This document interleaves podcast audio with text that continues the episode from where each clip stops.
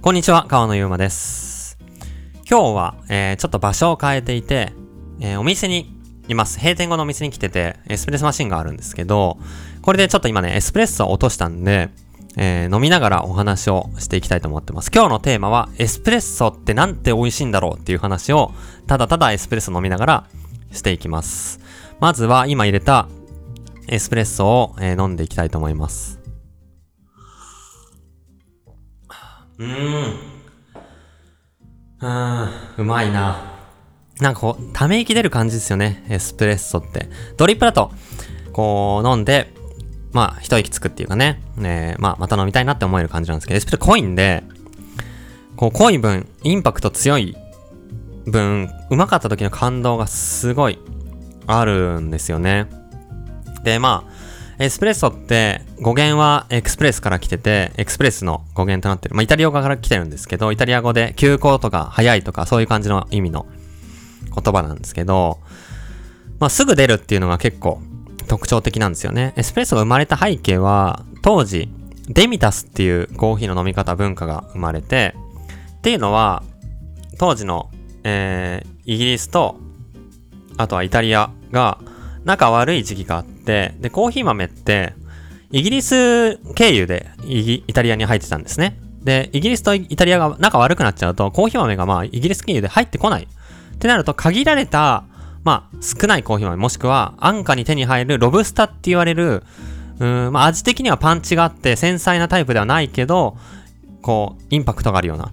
で、な、なおかつ、生産が、まあ、すごい楽で低地で育つんで、大量に育つっていうところのロブスタっていう品種を安く仕入れて、それでまあどう、うん、少ない豆でもコーヒー感を楽しむかっていうところで、えーデミタスっていうちっちゃいカップで濃いコーヒーを楽しむっていう文化が生まれて、そこから1950年ぐらいかな、エスプレッソマシンとかが生まれて開発されて圧力をかけて濃いコーヒーを作る。で、それで、えー圧力をかけて短時間で、ほんとね、2、30秒とかで、えー濃いコーヒーを抽出して飲むっていう文化がイタリアで見つかっ、まあ、発信されて、そこから、まあ、それが、えーシアトル系とかっていう感じでアメリカに渡って、エスプレッソ文化、ラテとかになって、よりこう広まっていたっていうのが、えーなんていうんですか、セカンドウェーブなのかな？うん。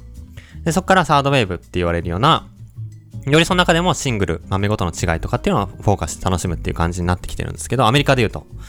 でも一方でその北欧では独自にコーヒーを楽しまれつつ、日本にもエスプレッソ、えー流れてきて、日本は結構だからアメリカ系のルルーツでのエスプレッソ文化が主には多いのかなと思ったりして、でも別に、あのーどんな背景があって流れてきたかっていうのは別として、今、この濃く落とす圧力を加えて吸気圧っていうすごい強い力をかけるんですけど吸気圧をかけて濃く落とすっていうエスプレッソをの原理を使ってどう美味しくしようとまあ勝手なわけじゃないですか。言ってしまえば。で、まあ、僕が僕らが思うシングルオリジンの朝入りのコーヒーのフルーティーな感じクリアで透き通ってるけど透き通った先のジューシーな感じとか熟したフルーツの甘さとか余韻とか香りの華やかさとかっていうところがうま面白いよねっていうコーヒーってまあ、エスプレッソにしてそれをより心地よくより甘くより華やかにまとめていくっていうことになると思うんですね。でエスプレッソ大体濃さとしてはドリップの8倍くらいの濃さになるんで、まあ、味としても8倍の強度になると。提供量としては、まあ、大体20から 30ml ぐらいなのかなって思っててシングルショットでうちは出してるんですけどシングルショットで 230ml ぐらい。結構相当少ない量。で濃い分ちっちゃい量で楽しむっていう感じの。で、ちっこいカップで出すっていう感じで、えー出してるんですけど、この濃いと何が変わるかっていうと、まあ、えー、香水とかって、ほのかに香るぐらいだから、いいわけなんじゃないですか。香水がきつい、強い香りしたら、やっぱりしんどく感じるし、強って思うのと同じ感じで、濃い、濃い分、うーん、心地よく感じるってめちゃくちゃ至難の技なんですよね。やっぱり強い分、一個一個の個性が強く感じるし、トゲとかバランスの崩れも8倍の強度で感じるんで、濃くてうまいってマジで奇跡的なことなんですよ。本当にピンポイントに絶妙な調整をして豆の個性を理解し、それが一番濃くなってんのにトゲトゲしないようなバランスで抽出できて、それでやっと伝わるんで、うーん、なんか例えるとすると他にもなんかあるかな。僕は香りが強いときつく感じてしんどいよねっていうのと結構近い感じを受けるんですけど、まあ普段の食事でも味濃いものでうまいって結構むずいじゃないですか。本当にいいやつじゃないとしんどく感じちゃうんで、そういう意味でもコーヒーの濃さを上げてうまいっていうのを実現させるって、ドリップ以上に技術がいるし、エスプレッソがうまい店がやっぱ最高にいい店だと思います。技術が一番出てるし、豆の素材もそうだし。っていうところで、まあ、結構ね、その、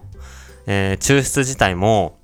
うん、丸く整えるような感じ。けど個性を出す。そこの狭間でエスプレッソを調整してて、豆自体も、うん、個性がありつつバランスがいい豆。余韻が結構甘いとかっていうの大事になってくると思うし、トゲが少ないっても大事になってくると思うし、みたいなとこで、毎朝、実はコーヒー屋さんだとバリスタがエスプレッソ調整してるんですよ。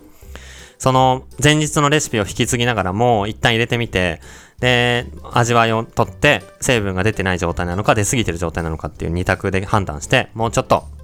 甘さを増した方がいい。もうちょっと香り増えた方がいい。えー、ちょっと酸っぱい。ってなった時には、引き目細かくして、えー、もう一回入れてみてとか、逆に意外が、えー、している、雑味を感じる粉っぽいって感じたら成分が出過ぎなので、引き目を粗く戻すみたいなことを微調整して、だから何秒だと美味しいっていうよりかは、豆によって適切な抽出バランスが違うんで、まあ黄金の一時期に25秒 ,5 秒がうまいとか言われたりしたんですけど、それはまあ焙煎度合いとかマシンの性能とか素材によって違うんで、素材ごとに、えー、測って、僕らで言うと長い時は32、3秒で落とすことも全然あるし、っていう感じでレシピ調整をして何、えー、何グラムの豆を使って何グラムのエスプレッソを落として、それに何秒かかるような低めなのかっていうのを調整して、で、いざオープンっていう感じでお客さんを迎え入れてるんで、まあ、朝一のバチバチに調整が決まったこうエスプレッソはやっぱうまいし、エスプレッソ飲むならだからそういうそういう意味ではオープンしたてのお店に行くと、エスプレッソ絶対うまいっす。まあ、夜だからね、美味しくないってことはないんですけど、朝はやっぱ朝一気合入れてバリスタ調整してからオープンしてるんで、朝一のエスプレッソマジうまいよな。あと味的にもね、なんか気持ちも新鮮な気持ちで味わえるんで、エスプレッソを朝飲むの超おすすめかなと思うんですけど、やっぱり、その、さっき言ったみたいに、その、飲みやすい濃度感のドリップでうまいっていうのはまあ、感じるんですけど、濃くて普通だったらしんどく感じるような濃さなのに8倍も濃いのにうまって思えるってその時の感動はドリップでうまかった時の感動をはるかに超えてもうめちゃめちゃ印象に残るしうわ最高だなって気持ちになるんですよ。本当にねため息が出てはあってなるような美味しさなんでいやそういう意味でも美味しいエスプレッソ飲んでほしいなと巡り合ってほしいなと思うし美味しいエスプレッソの見分け方は、まあ、ドリップがうまければある程度コーヒーの素材が良くて焙煎が上手なんで、抽出も上手だろうというところでうまい可能性が高いし、あとラテンを飲んでみて、それが自分の味にしっくりくるかってところから、ミルクをなくしたエスプレッソってところにチャレンジしてもいいんじゃないかなと思うんですけど、そういうところで、うーん、マジでうまいエスプレッソの良さをね、知ってほしいなっていうか伝えたいなと思って、今日はエスプレッソ飲んでうまいなと思ったんで、えー、話しています。飲み方とか別にね、ナイスエスプレッソ。ちなみに。なんか砂糖を入れるとか、えー、混ぜて3口で飲むとか、そんなあったりするんですけど、まあ、自由に飲んでいいと思います。ただ、冷めてくるとやっぱ酸化したり、酸味もきつくなってくるんで、あったかいうちにスススッと飲むのがいいかなと思って、まあ、2口3口とか、2、30ml だったらそんな感じですよね。スプーンで混ぜて、で、えー、3口ぐらいで飲むという感じがいいのかなと思います。うん。ちょっと時間経ったけど、やっぱうまいっすね。余韻がいいっすね。なんかね、うまいエスプレッソは、まず、酸味と香りがブワッと爆発的に来て、花のような香り、えー、果実のジューシーな感じ、ブワッと来て、途中で中、こう中盤から下に重たい甘さがジュワーっと乗っかって甘くてなって、飲み込んだ後、下にこのほんとね、チョコレート、ミルクチョコレート食べた後に口に甘い感じが残るじゃないですか。あれを、あの感じ、あの感じで濃厚な甘さがジュワーって残っ、ずーっと余韻があって、飲み込んだずーっと5分ぐらいきっとね、えー、余韻を楽しめるっていう感じで、香りも鼻のあたりに溜まって残ってるし、最高っすね。本当にうまいエスプレッソ最高。もうラテ、ラテにしたくないぐらい、もうそのまま飲みたいですね。うまい豆でうまい抽出があると。ぐらい、やっぱ濃くてうまいエスプレッソ最高なんで、ぜひ、えー、この最高に楽しいエスプレッソの世界にみんな入ってほしいなと思うし、気に入ったお店があってエスプレッソマシン置いていれば、ラテがうまければぜひエスプレッソ単体でも皆さん飲んでもらえれば。アメリカーノでね、お湯割りがアメリカーノ、ミルク割りがラテっていう感じなんで、アメリカーノお湯割りがうまければきっとそれを純粋に濃くしたエスプレッソもうまいと思います。ドリップよりもエスプレッソの方が調整大変なんですよ。エスプレッソって25秒とか30秒で落とすんで、1秒の誤差ってものすごいシビアじゃないですか。30分の1秒。でもドリップって3分ぐらいかけて落ちきるんで、3分のうちの1秒狂って、まあ誤差的に比率的に大したことないかもしれないけど、その短い、あっという間に落ちる中での1秒の違い、1g の落ち方の違いってすごいシビアなんで、調整が超シビアなんですよ。なので、朝の調整も本当に細かいニュアンスを感じ取って、あ、もうちょい細かめ、0.5ミリ細かめかな、みたいな感じで、微調整して引き目を。で、落として、で、朝の調整にも少なくとも2、3ショットぐらいかけるんで、それだけでも 60g ぐらい使ってますよね。で家でエスプレッソ、ね、マシン買って、グラインダー買って、豆買ってって言っても、毎朝入れるたびに 60g 使って、で、その後のワンショット美味しいとかやっても、毎日 100g 使ってるのは本当に切りないし、それだけで1杯分ものすごい価格になっちゃうんで、店でやっぱバリスタが調整してくれて、それもパッと出てきて、うまくて3、400円で飲めるってマジでコスパがいいっていうか、本当に、うん、価格、価値の、価格以上の価値がある飲み物だなってつくづく思います。こんなうまい感動ある体験はなかなか家じゃ作れないんで、えー、そういう感じで僕はエスプレッソが好きだし、えー、好きなお店を見つけたらエスプレッソ飲んでみたいし、海外のお店、カフェ、カフェもあったら、ま、まず間違いなくエスプレッソもドリップとエスプレッソ両方頼みますね。